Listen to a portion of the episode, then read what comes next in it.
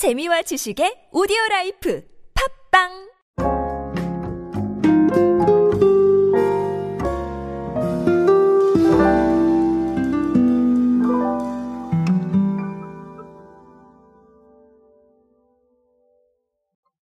서비스도 트렌드와 어울리면 아무래도 더 좋은 반응을 얻을 수 있는 게 너무나 당연하겠죠.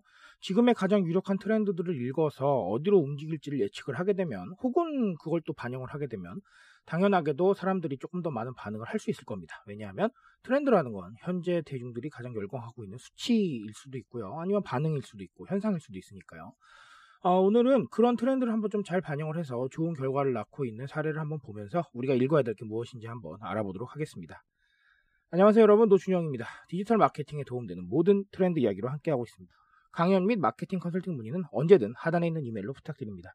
자 롯데홈쇼핑이 V커머스 플랫폼인 와이드와 패션 큐레이션 서비스인 i2를 론칭을 했습니다. 그런데 어, 이게 2030 고객, 즉 MZ세대 쪽 고객이 한 70% 이상을 차지하고 있는데 오픈 초기 대비해서 이용 고객이 한 3배 정도 늘었다고 해요. 근데 이제 특징이 뭐냐면 와이드 같은 경우는 V커머스 기반인데 고객이 상품 정보와 리뷰를 담은 영상을 촬영 편집해서 업로드하고 영상을 통해 판매가 되면 수익도 얻을 수가 있습니다. 그러니까 쇼핑으로 얻을 수 있는 새로운 경험 중에 하나고요. 어, 수치를 좀 보자면 론칭 이후 유입 인원이 월 평균 40% 이상 신장을 하고 있고요. 아주 대단하다라는 게 롯데 홈쇼핑의 설명입니다. 자, i2 같은 경우는 자신의 체형 취향과 가장 밀접한 패션 스타일을 추천받고요.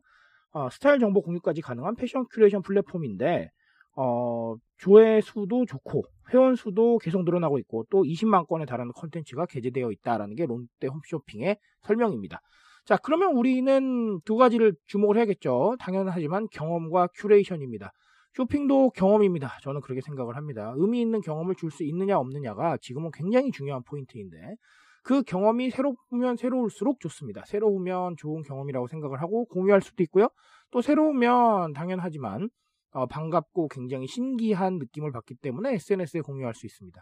즉 소비를 통한 자산 자체를 경험으로 체득을 하기 때문에 계속해서 새로운 것들을 느끼고 볼 수 있게 만들어줘야 됩니다. 그게 지금 MZ 세대를 공략하는 가장 좋은 방법이라고 봅니다. 그래서 체험형 매장도 늘어나고 trysumer에 대한 공략도 늘어나고 그리고 어, 각종 우리가 상상하지 못했던 네, 그런 체험형 매장들도 계속해서 늘어나고 있습니다. 저는 이 부분은 계속 늘어날 거라고 생각을 하고요. 심지어 이런 걸 가상 공간으로 구현하는 경우도 많아졌죠. 다 새로운 경험을 위한 겁니다.